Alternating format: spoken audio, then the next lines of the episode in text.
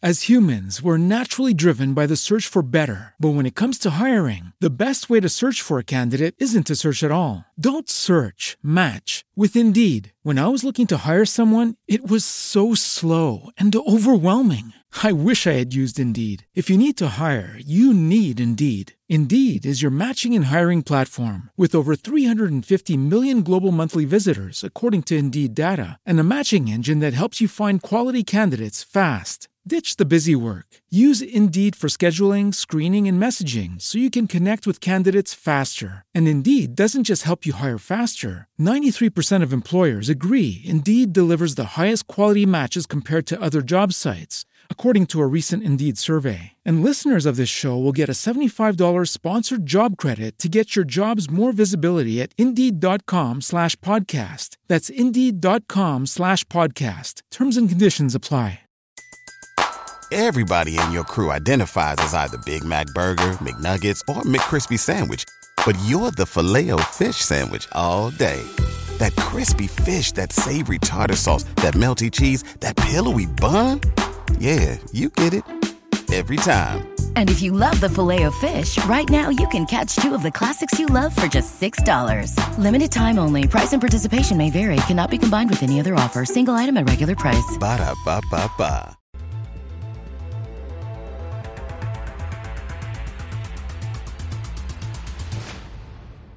Let's go.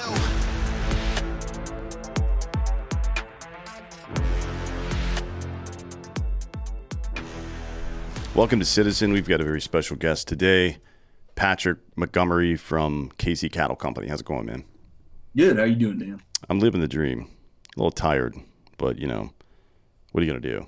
Always tired, uh, but not like Post Malone. I'm not gonna get any face tattoos to let everybody know how tired I am. Seems like a bit of a reach, doesn't it? Um, so you're, uh, tell me about yourself, your background and the military and everything, and then uh, private business.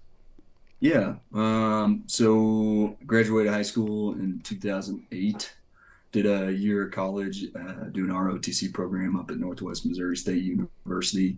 Decided I didn't want to be an officer, so I dropped out, enlisted in the Army. Um, went to the seventy-fifth Ranger Regiment, did a couple of deployments with them, uh, got out, went back to school to uh, become a veterinarian.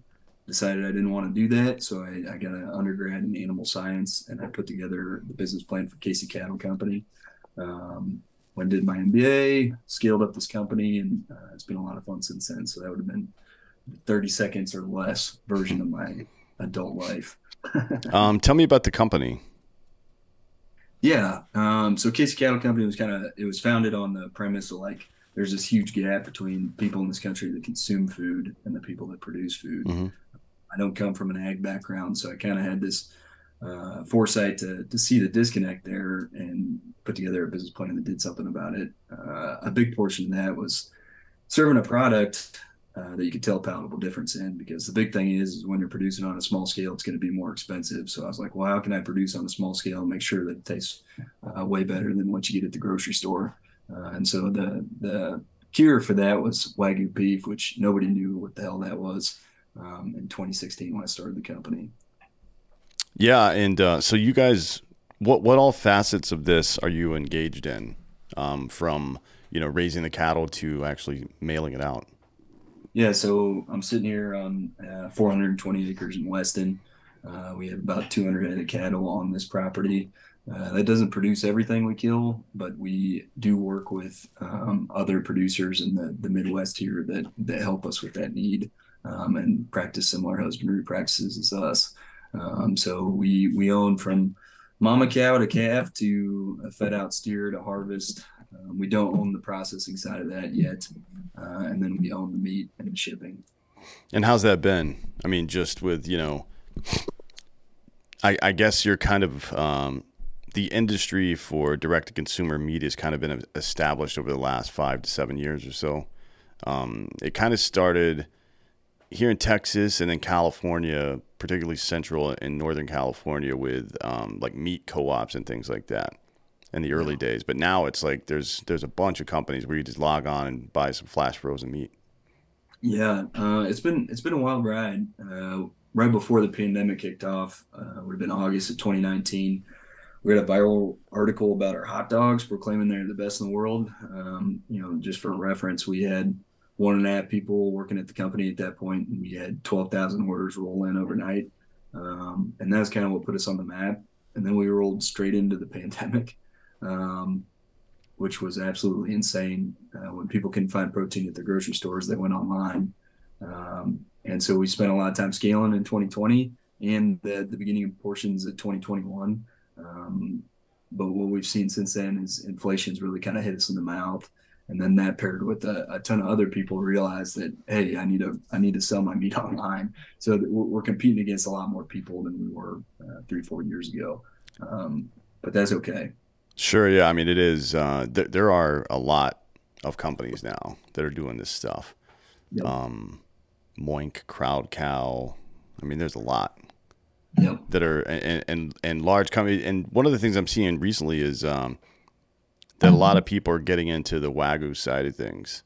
Um, yep. And you, you said that was just a, a more premium cut, I guess, um, or a more premium style of beef is a solution to some of the problems that, that small business owners. So so it almost makes sense to start as a boutique shop first before until you get like a good base of business, right? Yeah. Yeah. I mean, with Wagyu, it's a breed of cattle, and uh, it's actually two mutations within Uh, their genome that allows for all that intramuscular fat. So if you're raising a, a solid product, um, you can really tell that difference versus what you buy at the store, uh, which, you know, from what I saw at the point, if you bought a steak from the farmer's market, you were paying about double. Mm. Uh, and sometimes you could tell a difference between what you bought at the grocery store and sometimes you couldn't. Sure. So that, that was kind of my, my big point of getting into the Wagyu business. And nobody knew what the hell it was in twenty sixteen. Uh, it's really exploded since mm. then. And I think people have figured out it's here to stay. Because uh, they're sick of crappy meat quality. Sure, yeah. I mean, it's, uh, you know, we we joke a lot. Um, my co-host on Drinker Bros, Ross, um, he's a big Olive Garden fan. Ironically, I guess, but he's also super white trash. So he, I, I think deep down he actually likes it. But he always talks about, like, uh, if you want a real estate, go to Texas Roadhouse. I'm like, yeah, that's not even a that's not even a prime cut at, at nope. Texas Roadhouse. That's, uh, to be honest, that steak that I would grind up and, and do something else with. I would never yeah. use that as an actual steak. Yep. No, you're, you're spot on there. Although the, the soup and salad at uh, Olive Garden's not too bad. Oh, yeah, sure, yeah. I mean, it's free, right? So yeah, yeah that's but. Free food is always good.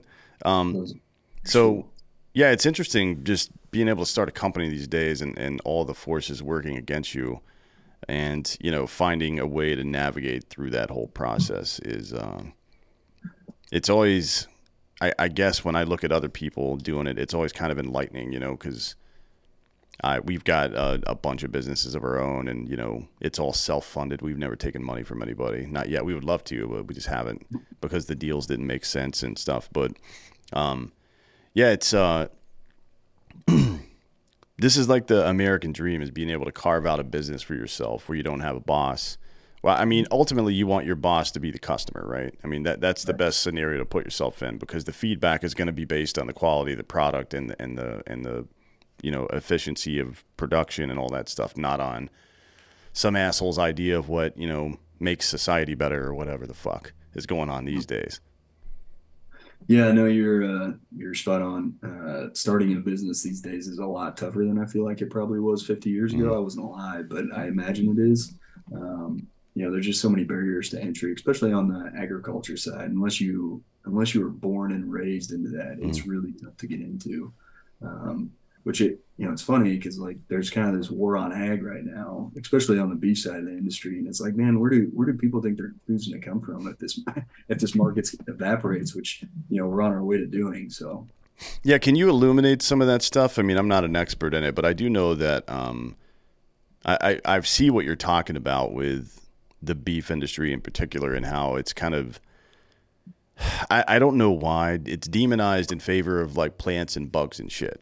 And, you know, uh, it, my, my, my take on it is probably that it's just, uh, the aristocracy class and this idea of the king's deer that, that kind of comes from, you know, old school, uh, U K, Britain, whatever the fuck, where it's like the good meat belongs to us. You guys eat garbage, you know?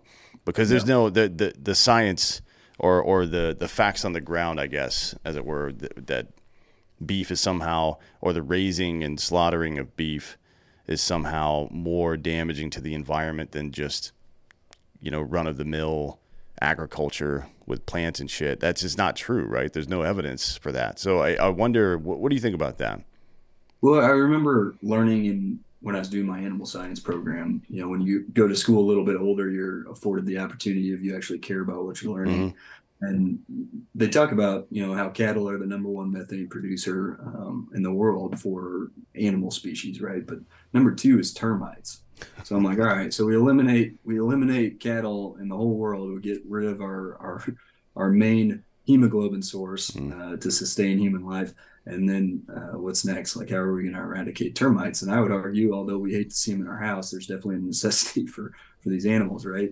And I also learned something else uh, interesting is, uh, you know, there's a methane leak somewhere in the Pacific Northwest. I believe it was Washington State. Um, I'm sure the inter- internet will correct me if I'm wrong, but there was a methane leak up there that went undiagnosed for almost a full year. And, you know, they've been keeping track of cattle methane production for something like twenty years, right? Uh, and that one year of that methane leak leaks more methane into the atmosphere than all of cattle production in twenty years. And it's like, man, we just got our pro- we don't, don't necessarily have a cattle problem. We have a population problem in the world. And, um, you know, I, I think there's better solutions than, than just getting rid of an entire industry. Yeah. I mean, certainly considering the fact that it's none of the shit that they say is accurate or real, you know what I mean? Um, j- just with regard to, uh, we, we've been doing this for a long time, planting things and harvesting meat. Uh, and, you know, in the past, it's been the methodology used by uh, Westerners in the United States has been a bit problematic. We we hunted the buffalo to extinction, basically, yeah. um, the American buffalo. But, you know, there's uh, you don't run into a whole lot of people in this industry or people in the hunting industry anymore who aren't extremely fixated on conservation efforts. You know what I mean? Because, they, one, it's their current livelihood. That's how they make money. So the sustainability portion is a big factor, but also, you know, we all want to stay alive and shit. I think most people want to stay alive, and, you know, eating food appears to be a big part of that.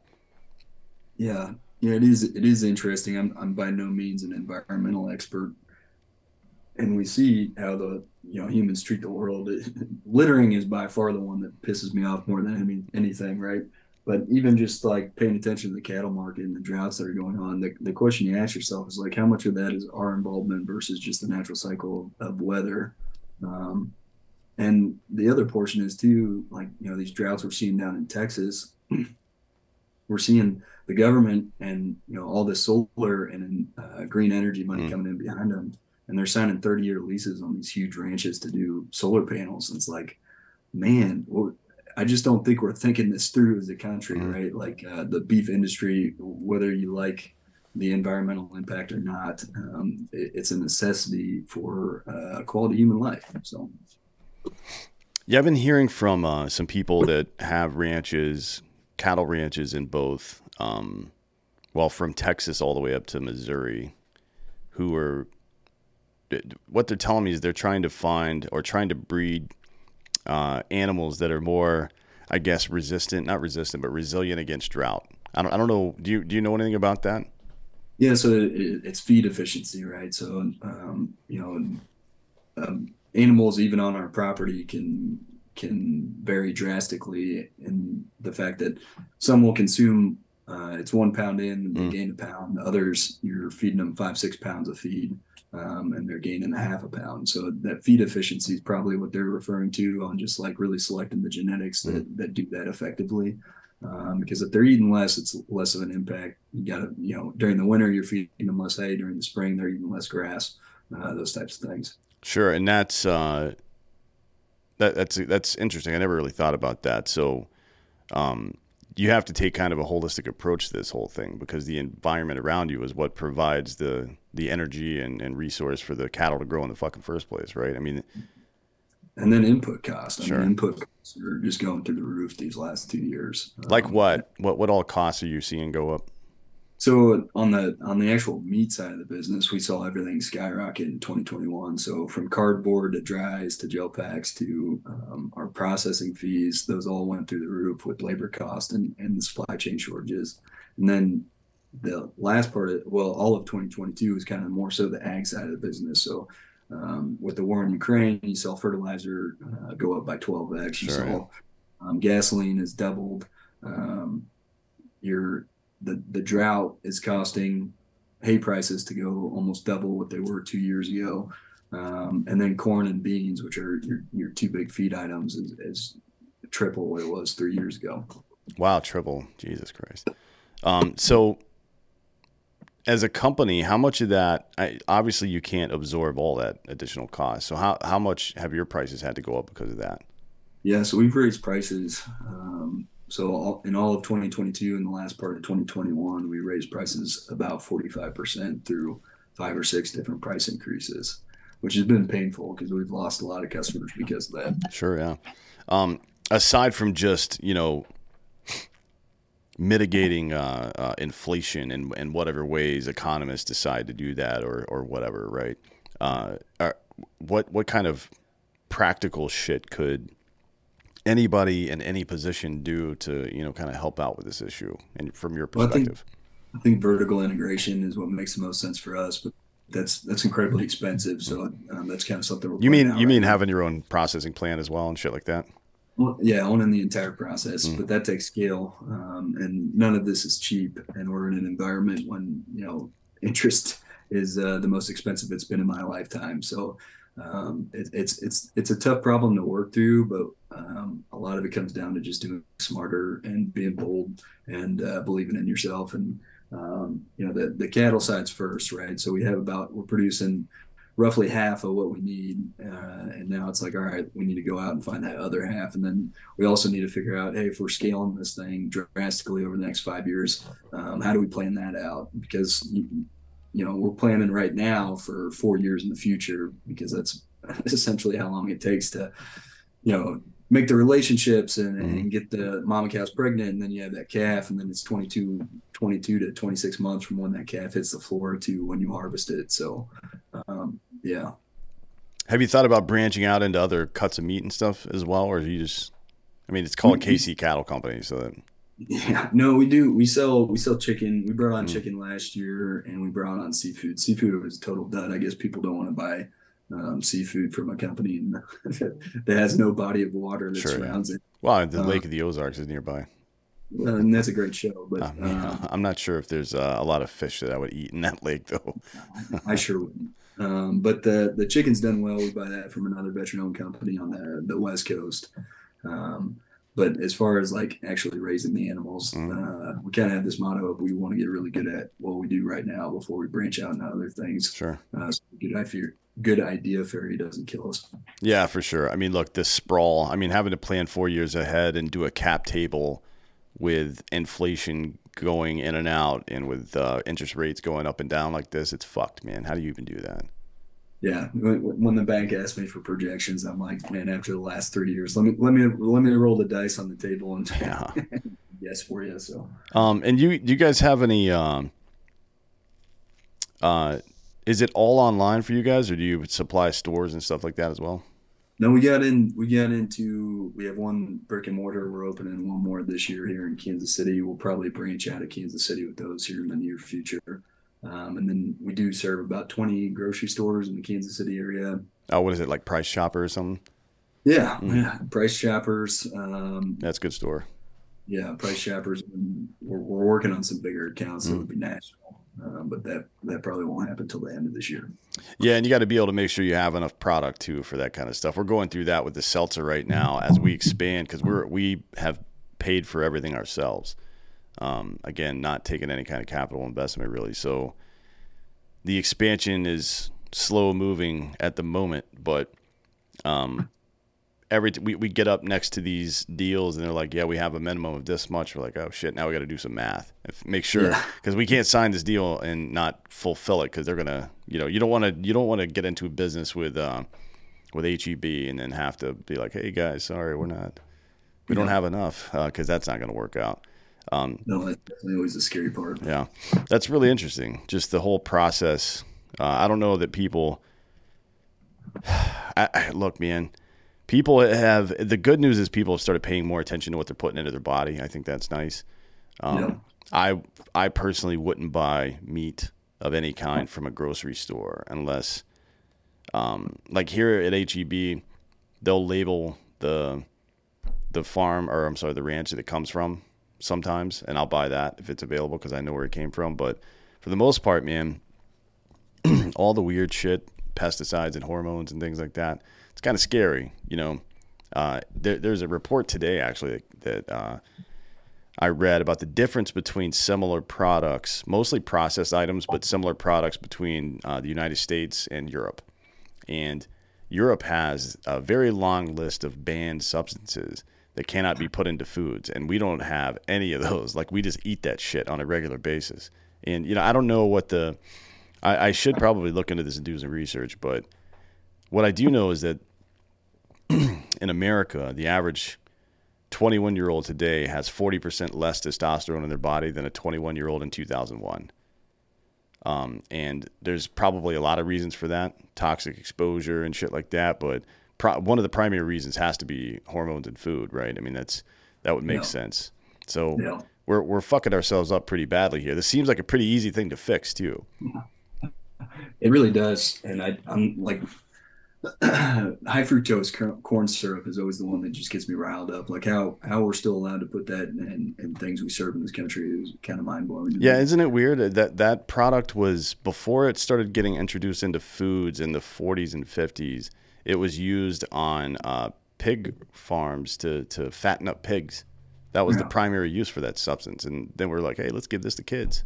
Yeah, this is way cheaper than sugar. Let's do that. Um, Yeah, it's kind of mind-blowing. Yeah, I still remember the food pyramid when I was a kid where it told you to have ten to twelve servings of bread every day. Yeah, just eat a whole loaf of bread every fucking day. Yeah. It's like, man, at, at least at least we don't sh- shove that down kids' throats anymore. So yeah, yeah, I guess. Uh, but the you know that the government or the F D A released some uh, list of healthy foods a couple of months ago, and I think, if I'm not mistaken, I believe Fruity Pebbles was ranked higher in nutrition than steak.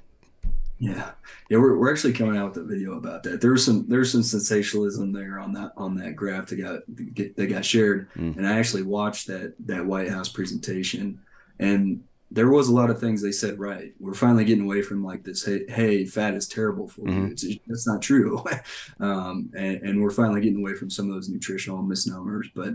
Uh, Now that now the big one is uh, red meat causes uh, insulin resistance because of its effects on the pancreas, which I looked up the studies on that, and I'm like, man, there's no foundation here mm. and nothing that's concrete because, you know, you're you, you're taking, and it's only men, and you're like sitting there and you're like, well, what else do these men eat? Because mm. I, I imagine if they eat like substantial amount of red meat, they might not also have uh, a healthy rest of their diet, right? Sure, so. Yeah. I don't know. It kind of drives me nuts when, when you get these crazy articles out there from one, one way or the other. And it's like, you know, if, if you do a little bit of research, it, we don't know everything when it comes to nutrition yet, but mm. we've come a long way. Um, and we got to get away from this, like, oh, H D L and L D L, like that's all that matters and how much fat you consume in your diet. This episode of Citizen is brought to you by Black Rifle Coffee Company. Join the Black Rifle Coffee Club and get fresh roasted freedom delivered straight to your door. Black Rifle Coffee Company is veteran-operated and supports America's military, law enforcement, and first responders. Get premium coffee delivered every month. Choose your favorite roast, rounds, and delivery schedule anytime you like. Members also get free shipping and access to exclusive partner discounts. The best value you're going to get from Black Rifle Coffee is the coffee club. As again, you can choose the roast, whether you're like light, dark, or medium. You can choose the texture. You can choose whether you want uh, ground coffee, whether you want to grind it yourself and get whole bean, or if you use a Keurig and you want the coffee rounds, and the delivery schedule with a wide uh, array of options for that. Get twenty percent off your first order with the code CITIZEN. So go to black rifle coffee dot com, sign up for the coffee club, use the code CITIZEN, and get twenty percent off your first order. This episode of Citizen is also brought to you by Ghostbed, Ghostbed.com forward slash Drinker Bros. Right now, Ghostbed is offering forty percent off Ghostbed bundles, where you get a mattress and an adjustable base. For everything else, thirty percent off if you use the code Drinking Bros at Ghostbed.com forward slash Drinking Bros. If you get the uh, forty percent off deal, if you use the forty percent off bundle deal, you're going to get uh, a mattress and all your stuff, your base, your sheets, your pillows, all this stuff for about thirty to thirty-five bucks a month. They've got a zero down, zero percent financing plan for up to sixty months, six zero months, that's five years, uh, about the lifespan of the average bed. So it works out great for you, works out great for uh, the company. So go check it out. Go to ghostbed.com forward slash Drinker Bros. Whether you're in the market for a bed, uh, an adjustable base, whether you just need sheets or pillows or any of that stuff, they got the best. The mattress protector, the weighted blanket, they have everything you need there. thirty percent off everything. Use the code Drinking Bros at ghostbed.com forward slash Drinking Bros. Or if you need that adjustable base as well and the mattress, get the bundle and everything else you add onto that deal is forty percent off. Yeah, I mean, uh, there was that um, there was that German study on, uh, I think it was in twenty fifteen by the N C B I about over-the-counter vitamins and things like that and how they just don't work. Um, but the follow-up to that study was the reason they don't work is because you're introducing a fibrous tablet to somebody without any lipids, without any fat, which is uh, I, I, I tell people this all the time. I just want people to know because you should be eating fat and you should be, when you take supplements, you should be taking fucking M C T oil or something with it. Otherwise, it's not doing anything. But the way this works is nutrients get into your bloodstream by being attached to lipid carriers, so fat carriers. And then they enter your bloodstream that way. If you just take a bunch of fucking vitamin D, it's not doing anything. You're just pissing it out. Same thing with B vitamins and all this other stuff, K, all this stuff that you really need. That we're uh, we're and I, Americans are like sixty percent deficient on vitamin D right now, which is not great. Um, no. It affects almost everything. It ref, it affects your gut health and your serotonin production, um, you know, energy levels, all this stuff. It's fucked. Yeah. Um... It's like if you're going to cut two things out of your diet, it should be highly processed foods mm. and it should be added sugars. Mm. And you will feel ten times better than you did even just doing that for a month. Yeah, all these um, all these diseases that people, like heart disease is the number one killer of Americans. Um, and, you know, heart attack, heart disease, or heart attacks from heart disease, um, things like that. Diabetes is up there, but it's like, it, it makes sense. It would have made sense in, in caveman days. It'd be like, oh, that's happening. Okay, cool. So maybe, uh, because this is a primary part of your diet, the fats, like the idea that fats are sticking to your, uh, uh, uh blood cells and shit like that, or blood vessels is like, all right, that kind of makes sense. But we know that's not true. Well, it, it is true to some degree, but it's the inflation of the of the blood vessel caused by like yeah. simple sugars, mostly in processed foods, that, that really caused the problem. Yep. So some of this stuff is just like exhausting to me, to be honest. Just how, trying to have these conversations with people, and the idea that like, it's it's so dumb. It's like, oh, if you eat fat, you'll get fat. Like, why would you even think that? That doesn't make any sense. You know, that's just... It's just funny. Like I've always noticed it myself when I eat a high fat diet, and that's a you know composition of, of the fat that's naturally occurring in meat, and then also healthy fats that I you know eat a lot of avocados mm-hmm. and things like that. And it's like that always made me feel great, right? And I eat a lot of butter, I eat a lot of cheese, and mm-hmm. that's that's how I function the best. And you know, for the longest time, it's like, oh man, you're you're gonna die from heart disease. It's like, I don't think so. I feel a lot worse when I, yeah. when I eat less of those foods and more carbs and right. less things. And, and uh, so, yeah, it's just funny how now we're catching up. And I was like, man, I was on to something a long time before most people were.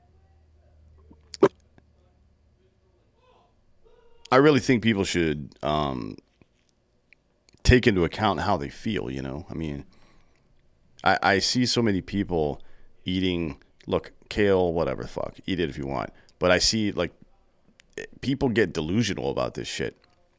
They're like shoveling yeah. some something into their mouth. They're like, oh, this is so good. I can see on your face that you don't like it. You know what I mean? Just be honest with yourself and eat some fucking bacon from, from time to time. All right, we've talked about food enough. Uh, yeah. I'm getting hungry now, so we got to move on to a different conversation.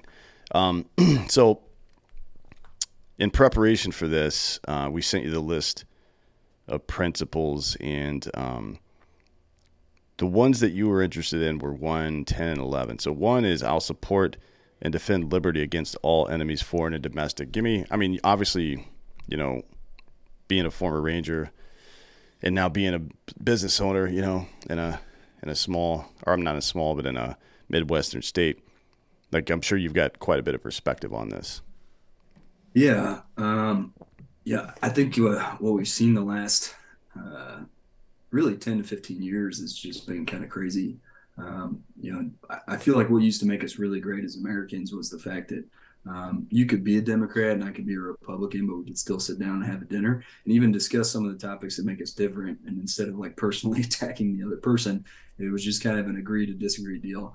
And I, I think that's kind of evaporating. And, and now we're seeing um, some crazy stuff happen, um, mostly on on the social media side, right? Where if you don't believe one pathway, you I mean, especially me as a business, that's incredibly important to be able to grow and thrive. And uh, it's like, man, if you don't take these principles and have them jammed down your throat, um, you're in some trouble. So, uh, and then on the beef industry, I mean, that's an industry that's been under attack for the last ten years as well. Um, and it's it's one, you know, I'm willing to fight for. So uh, it, it, it's just it's just interesting, this current political climate that, that we found ourselves in the last few years. Um, and I, I think instead of being uh, silent, you know, you got to start speaking up and, and doing it in a way that uh, is kind but firm. Sure, yeah. I mean, it's the rising tide of authoritarianism, right? And it's the, in, in the same way that it's happened in every culture in human history. Um, an arist- aristocratic class convinces people that they're oppressing them for their own good. You know what right. I mean? And then a, a large group of people, for whatever reason, I don't know, dumbness, weakness, who knows, man, uh, maybe just out of convenience, accept that as a reality. And they become what I would call collaborators, because if anybody's trying to reach into my pocket or tell me what to do, that's my enemy, you know. Uh, and we see it all over the place. It's not just...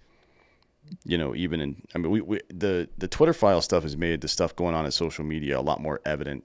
Um, although I think we all had kind of a suspicion that shit was going on, but people like Adam Schiff were sending lists of three hundred people asking to get their accounts banned because they, he doesn't like them and shit like that. Like, that's a fucking clear violation of the First Amendment. You know, he's a government official instructing a private company to do something on behalf of the government. That's that's a fucking clear violation of the First Amendment. Yeah. And, um, yeah, I, I see, I feel like this is so much more prevalent, and I feel like people just care less, or I, I, I don't know like where that comes from. Cause you're like, man, it might be something you agree with right now that like, hey, I, I want this hate speech or whatever it may be banned, but you know, you take the First Amendment, the good and the bad. And if you get rid of half of it, uh, you know, it makes taking the other half pretty damn easy. Sure, yeah. And it's uh, a good rule of thumb typically is if you're going to create a weapon or an enforcement mechanism or whatever it is, um, imagine that thing or rule or whatever it is uh, in the hands of your worst enemy. Would you still want it to exist? Yeah. Right? Because that's how that's how quickly shit can go down. Um, yeah. What what we've also found from Twitter files is that um, – the Department of Homeland Security and the F B I in particular are using the Patriot Act to fuck with American citizens who are political dissidents, which is kind of fucked, right? I mean, that, this country's kind of built on being uh, uh, or saying, don't tell me what to fucking do. That's kind of yeah. our whole thing as a country, you know, and it ha- always has been. Um, but now, you know, we're seeing the levers of government being leveraged against us.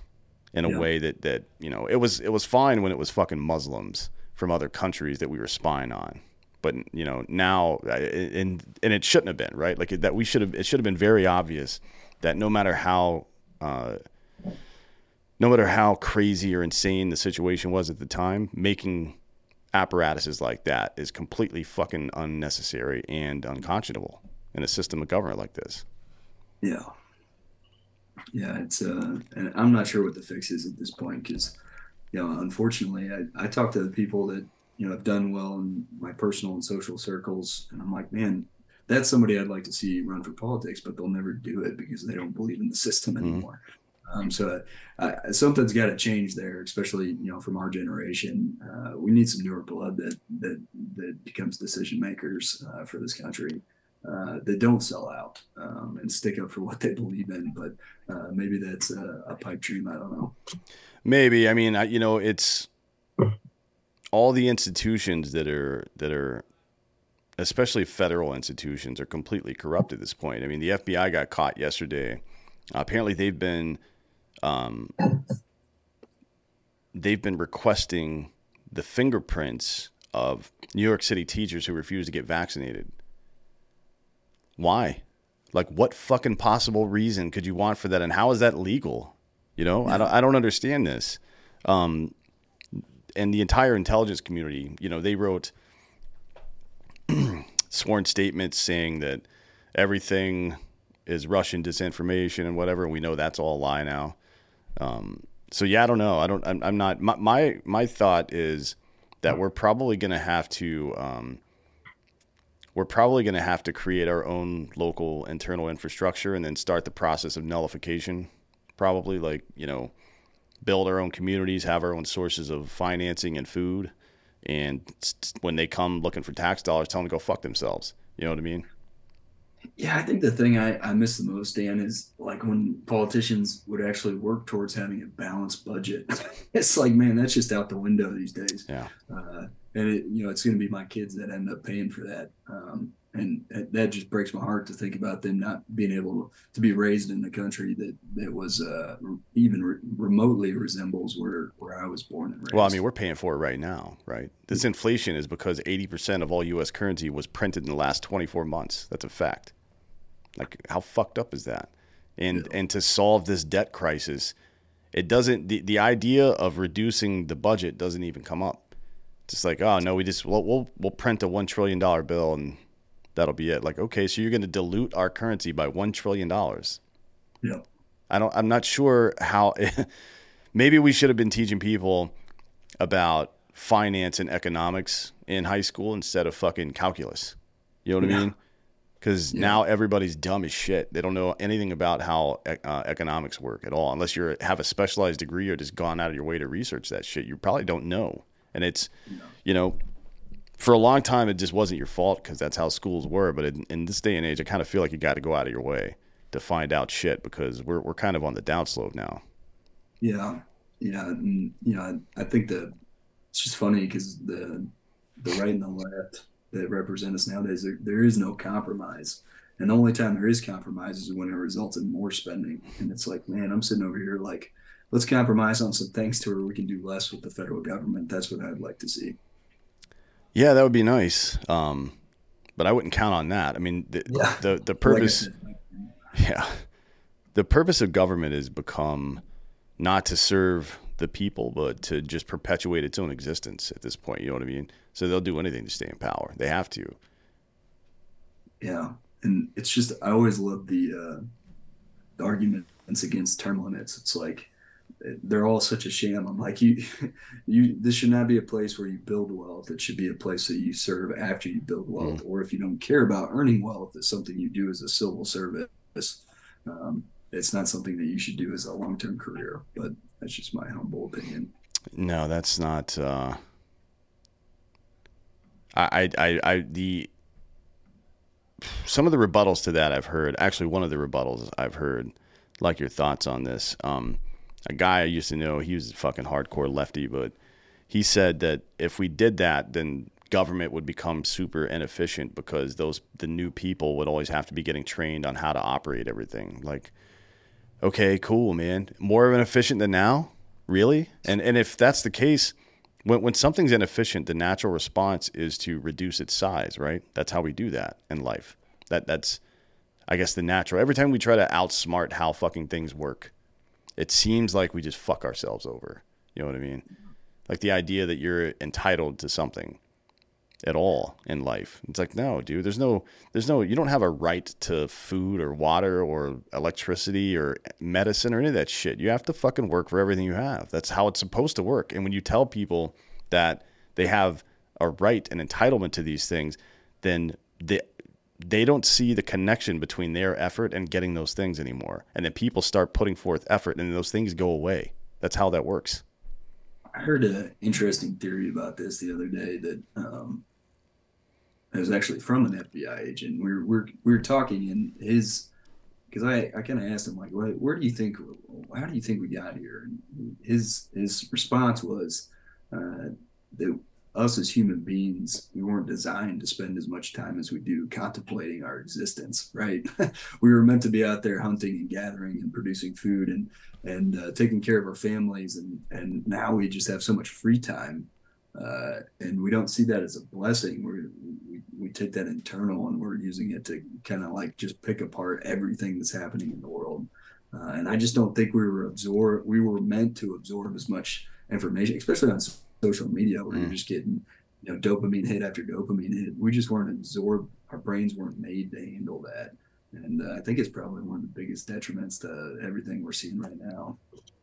Yeah, I agree with that. I mean, it's, you know, the it, what it shows you is that just like a fucking cheetah, whose the primary responsibility of a cheetah is to find food. That's all. That's all it cares about is finding food and protecting its young if it's a female, um, and obviously feeding the the children as well. But everything in nature has a purpose. And, you know, look, sometimes purpose changes. You go through different stages in life, or we as a species are going through different stages. Certainly we can spend some of our free time doing some constructive shit, like all the people who were, you know, incapable of dealing with certain things. Now we have a, some people that have a little more free time. We can go help those guys out. That's kind of what we do, you know, as yep. human beings. Um, but it's, you know, I, I, I I speak on the vet suicide and, and uh, issue quite a bit. And one of the things that I see is that we ch- we we've misdiagnosed and mistreated this issue as about as badly as you possibly could have. You know what I mean? You're, you're looking at um, dudes like us who were fucking, you know, fucking jumping out of planes and shooting people in the face and shit, running around crazy, but at nineteen, twenty, twenty-five, responsible for other human beings' lives, which is not normal, you know. And then we come back a little fucked up, and the response is to pat us on the back. We're like, oh, it's going to be okay, buddy. It's like, no, that's not what I want to hear. I'm not I'm not a child and I'm not a woman. No offense to women, but we we process things differently. We don't want to be comforted as men. We want to fucking be given new purpose. That That's how you get a guy out of that bullshit. It's like,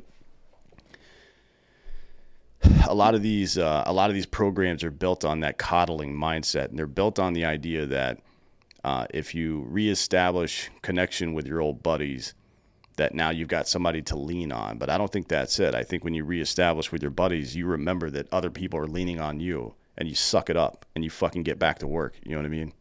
Yeah.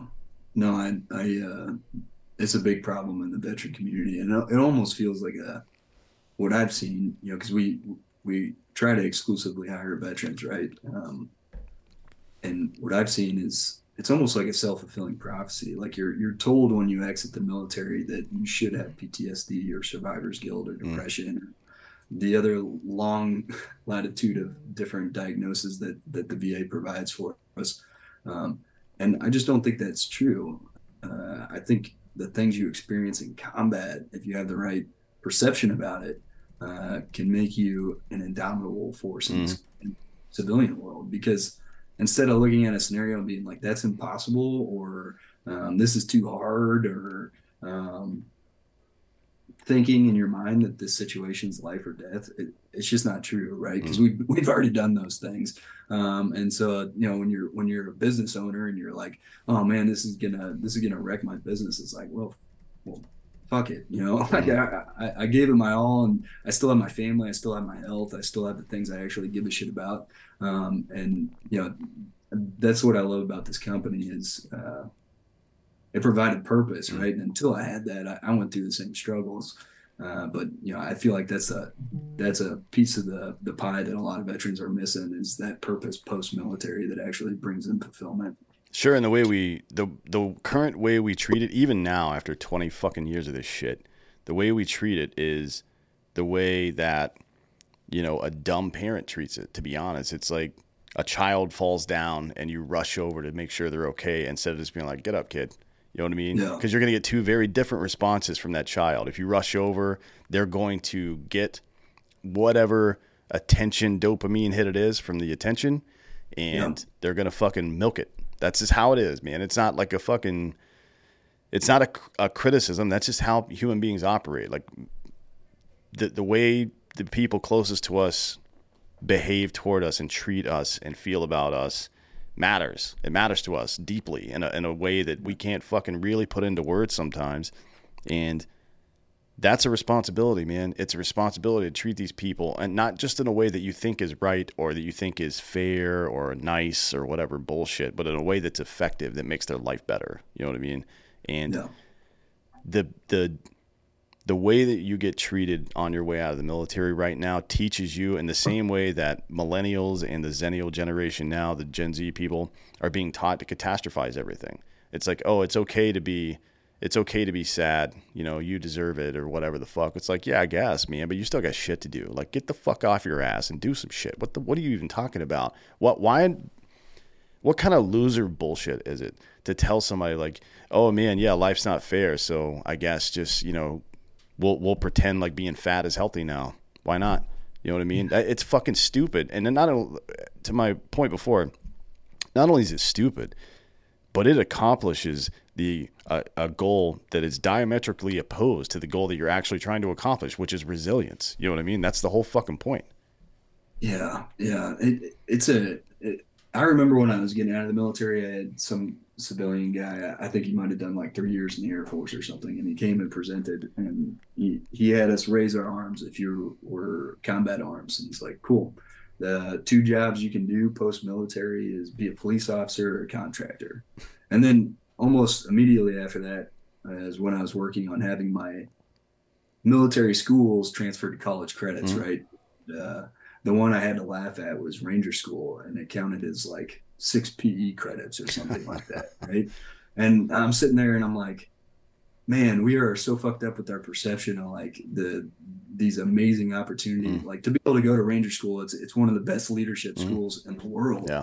because it, it deprives you of all human comfort, creature comforts, and then sees how you perform as a leader. Um, and I just remember like leaving that and I was like, oh, man, like I, I guess I'll go like apply to be a contractor because that's all mm. I can do. And, um, you know, I, I talk about that experience frequently because I think it's important for these veterans that are transitioning right now to hear is like, it's not true. You can go be a titan of industry. Mm. You can go do whatever the hell you want because you've already conquered uh, some of the toughest challenges in the world. Yeah. And if you're, uh, you know, even f- from my experience, especially, but I, I know this to be true of others. Um, it's very easy to take on student loan debt. Yeah. But not easy to take on business debt for some reason, you know? Like I you're you're you're giving me something that has maybe some potential value, I guess, versus something that has a very real and immediate value to me and something that I personally own. And, and we tell eighteen, nineteen year old kids like, yeah, you can take on a hundred grand in debt for college, but not for a business. You know what I mean? It's fucked up. It, it just doesn't. Mm-hmm. It, the, the the whole thing is set up to make sure that you're uh, on the tit, you know, that you have to come back to mommy and daddy for, for lunch money. That's that's what it really is all about. Well, it was funny. I, I was asked to speak to the S B A subcommittee, um, and they had four or five different uh, organizations. I think one was the whatever the veteran organization is that's supposed to help out veteran business owners, mm-hmm. where I'm not even really sure what they do. Um, the, the other was another affiliate for women-owned businesses, and there was a third that I'm drawing a blank on. But, you know, I sit through the beginning first hour where they, they do their, you know, thirty, twenty to thirty minute speeches on, like, here's how much money we're asking for from uh, the federal government to fund our programs. And it was anywhere north of ten to fifty million dollars, right? And uh, they asked for my opinion as like a, I hate to call myself an expert witness because I don't know what the hell I'm talking about most of the time, but I, I do like to think I have common sense. And, you know, I, I kind of recounted my story of like, man, I utilized all of these resources of the people sitting at this community, and they were worth nothing, right? Mm-hmm. And, and there's plenty of free advice out there for business owners or entrepreneurs when you're trying to get started, but there's no capital. Mm-hmm. I remember going to uh, the U S D A and trying to take a loan out from them, and I think I was asking for like two hundred fifty thousand dollars when I was uh, starting the company. And uh, he's like, "Cool, what collateral do you have?" I'm like, "I don't have anything. Like, I got, you know, twenty thousand dollars that that that is tied up in my home and mm-hmm. a couple other things." And they're like, "Oh, okay. Well, you asked for two hundred and fifty. We'll give you ten." I was like, "Oh, thanks. That's enough money to hang myself trying to start this business." Sure, yeah, yeah. Um, and it, it's the same way with every single bank. I mean, it took us four years of operating and and some substantial growth before we could get somebody to invest. And so that was my. My feedback was like, instead of, instead of more money towards programs like this that really just don't do anything, uh, there need to be some some things out there to help people that have good ideas that want to start a business. I mean, mm-hmm. that's how that's how we succeed in the future. Uh, entrepreneur entre, entrepreneurism has been dropping at you know twenty to thirty percent per year for the last ten years in America, and eventually we're not going to be the leader for innovation because nobody can afford to come up with their good ideas. Sure, yeah. I mean, it's. Uh...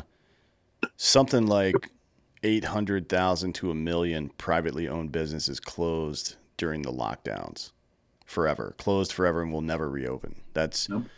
that's a million Americans, right, whose family, life savings, they're all gone, just gone. Yep. And that business that created revenue in the community is all gone as well. And I never understood why, like the the V A-backed home loan and the G I Bill are – two things that are primarily that and women entering the workforce, but two things that are primarily responsible for the creation of the middle class in America. You know what I mean? And it's because yeah. you bet on your people. Our, our America's greatest resource will always be its people, because the people have historically organized around the idea that if you work hard enough, you can make some shit happen, right? That's a good fucking attitude to have. And it's a good investment to make, to give a person with that general idea that has a specific business idea a little bit of help to do that, because it makes everybody better around them. You know what I mean? Yep. No, you're, you're spot on.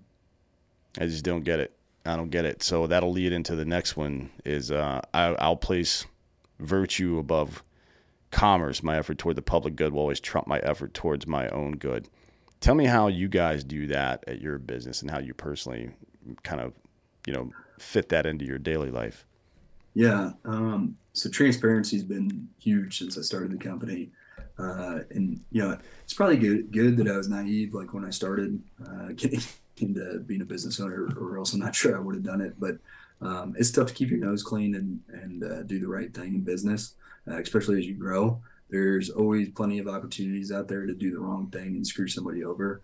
Um, and so it, it, it's always been important to me uh, to try to take care of folks, um, whether it's employees or customers, and, and asking myself, you know, am I doing the right thing? Because the other side of that is people are always trying to screw you over as a business owner.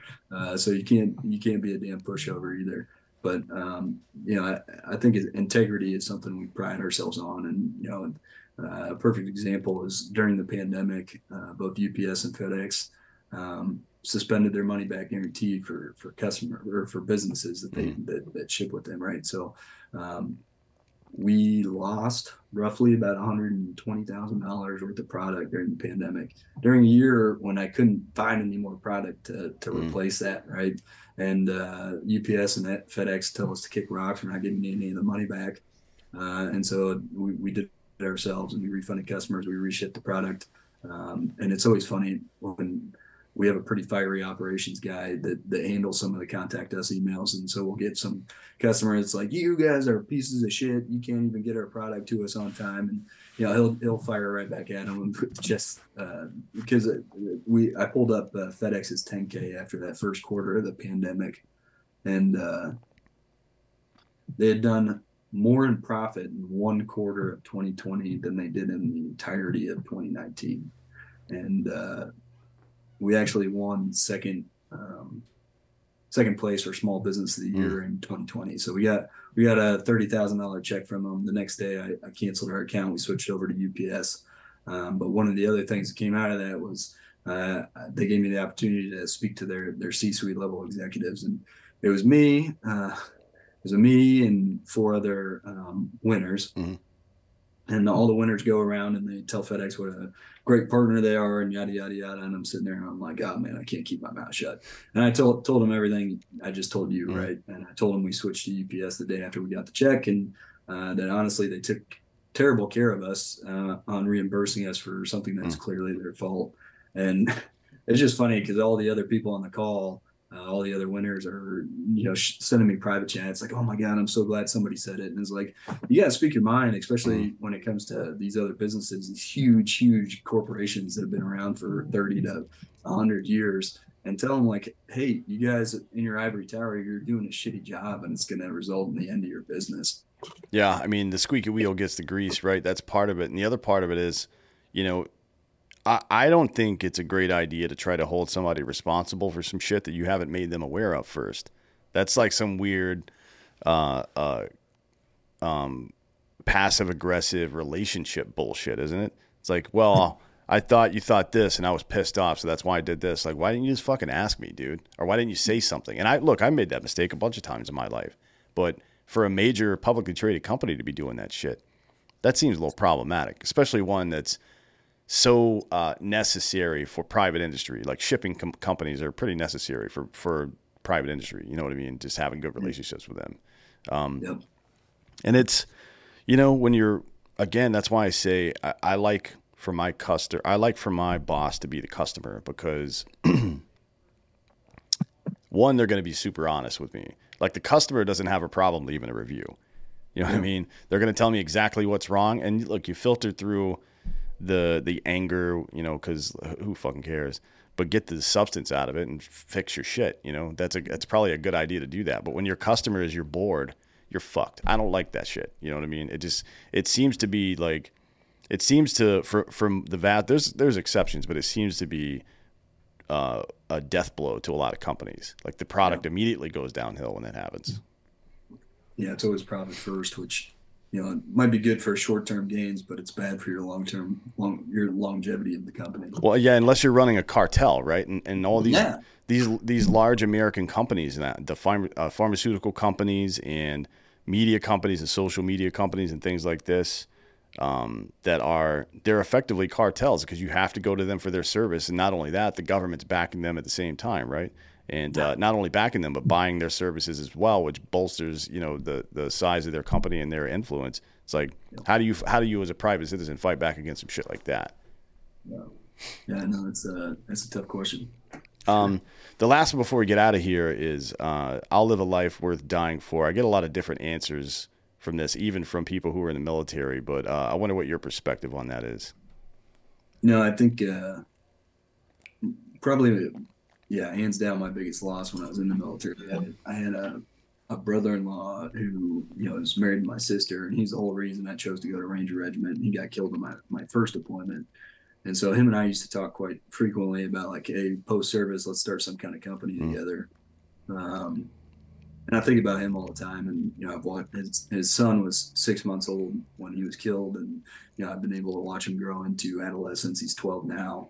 Um And it's always a reminder for me. And, you know, I'm sitting here staring at a screensaver of him and him and I, um, just a, you know, I, I always think of the, I forget how the adage goes, right? Uh, what would you want people to say at your funeral, mm-hmm. right? And I think about that every day. And I try to think about that with my actions. Uh, you're not going to make everybody happy, especially as a business owner. Um, but I always try to think about, um, how do I take care of people and not just think about uh, money. So. Yeah. I mean, live your life uh, in a way that that honors the sacrifice that allowed you to get there, maybe, is a good yeah, idea. I think that, yeah. Well, when I meet them on the other side, I, you know, I don't want them to be like, hey, man, you're you're a piece of shit. You did a lot of bad yeah. shit the rest, yeah. the rest of the time you're on this planet. Sure. Uh, you know, I want to sit down and drink a beer and talk mm-hmm. about some of the good times. For sure, yeah. And it goes back to what I said before about um, about healing with purpose. You know what I mean? It's like, if I got clipped over there, I, I certainly don't want people fucking sitting around whining about my death. You know what I mean? It doesn't do any good for anybody. I'm dead, dude. And it's, there's nothing to be done about it at this point. Um, and I think it's a very useful thing to be able to, you know, think about. Good. I mean, the person was important to you. There's a reason for it. You know what I mean? It's because you loved and respected that person. There were the qualities that they had made you love and respect them, which which is important. So how do I fucking honor that? How do I what what can I do with my life um, yeah. to to make sure that th- that person would be proud of me? You know what I mean? Not not right. that you're necessarily worried about pride from a dead person or whatever the fuck, but it's it's a good North Star. Like, am I doing the right shit right now? Because it's it's hard to tell sometimes if you're doing the right thing, because we all have egos. We all get emotional and shit like that and do dumb shit from time to time. You get wrapped up in the day-to-day bullshit of life and, and you know, stop performing all your responsibilities sometimes, and you got to jump back in there and get back to it. But, you know, it isn't – there's no there's no rule book for all this stuff. We're just all kind of figuring shit out in life. Um, yeah. So, yeah, I think it's good to have a North Star like that, somewhere to fucking focus yourself, because if you're heading nowhere, you're going to get there. Yeah, quickly. Well, cool, man. Uh, is there anything else you would like to share with the audience before we get out of here? Um, no, I don't think so. Okay. Uh, um, if you want to find out more about us, check us out on the uh, social media that we talked about how we hate. Uh, at K C Cattle Company, um, K C Cattle Company dot com. If you want to check out our products and read more about us. Yeah, there's a lot of good information on your website about uh, what Wagyu is exactly, where it comes from, and stuff like that. I think that's, you know, half of this, half of any business like this is educating the public on what, what stuff is. Cause you know, it's like marketing companies do a pretty good job of making up bullshit for, like, the word homemade on a can is yeah. that makes no fucking sense to me. Uh, or, yeah. or, or Hardy, what the fuck does that even mean? It's like marketing companies make shit up. Some of the loopholes on some of the, the label claims too. People should definitely do some research about that. So, like, what? You have any examples of that before? We yeah, like uh, look up uh, the regulations on like what what what it means to be cage free. Um, if you saw some of those houses, uh, chicken houses, you uh, you're not going to be that impressed. Let's just put it that way. Mm, interesting. I never knew about that. Yeah, cage free, pasture raised, grass fed, and it's crazy. It, it's uh, like they just have to spend a certain amount of time in that environment, but uh, the rest of the time they can be in a fucking barn somewhere, like just yeah, caged up. That's stupid. Yeah. Um, well, cool, man. I really appreciate you coming today. This has been a great conversation. Yeah, appreciate you having me on, Dave. Absolutely, man. Anytime. Yeah. And uh, you guys go check out K C Cattle Company dot com. Um, they've got good meat. I bought it before. It's really good. Uh, and look, I appreciate you coming today. Yeah, I appreciate you having me on. Yes, sir. Thank you all for listening as well. This has been Sick. Enjoy all your favorite sports like never before at BetMGM. Sign up using code CHAMPION and receive up to fifteen hundred dollars back in bonus bets if you don't win your first bet. When you register with BetMGM, you'll get instant access to a variety of parlay selection features, live betting options, and the best daily promotions in the business. And with BetMGM at your fingertips, every play and every game matters more than ever. Remember to use code CHAMPION and receive up to fifteen hundred dollars back in bonus bets if you don't win your first bet. Place your money line, prop, or parlay bets with the king of sportsbooks today. BetMGM and GameSense remind you to play responsibly. See Bet M G M dot com for terms. twenty-one plus only. Virginia only. New customer offer. Subject to eligibility requirements. Rewards are non-withdrawable bonus bets that expire in seven days. Gambling problem? Call one eight hundred gambler. Promotion. Promotional offer not available in Washington, D C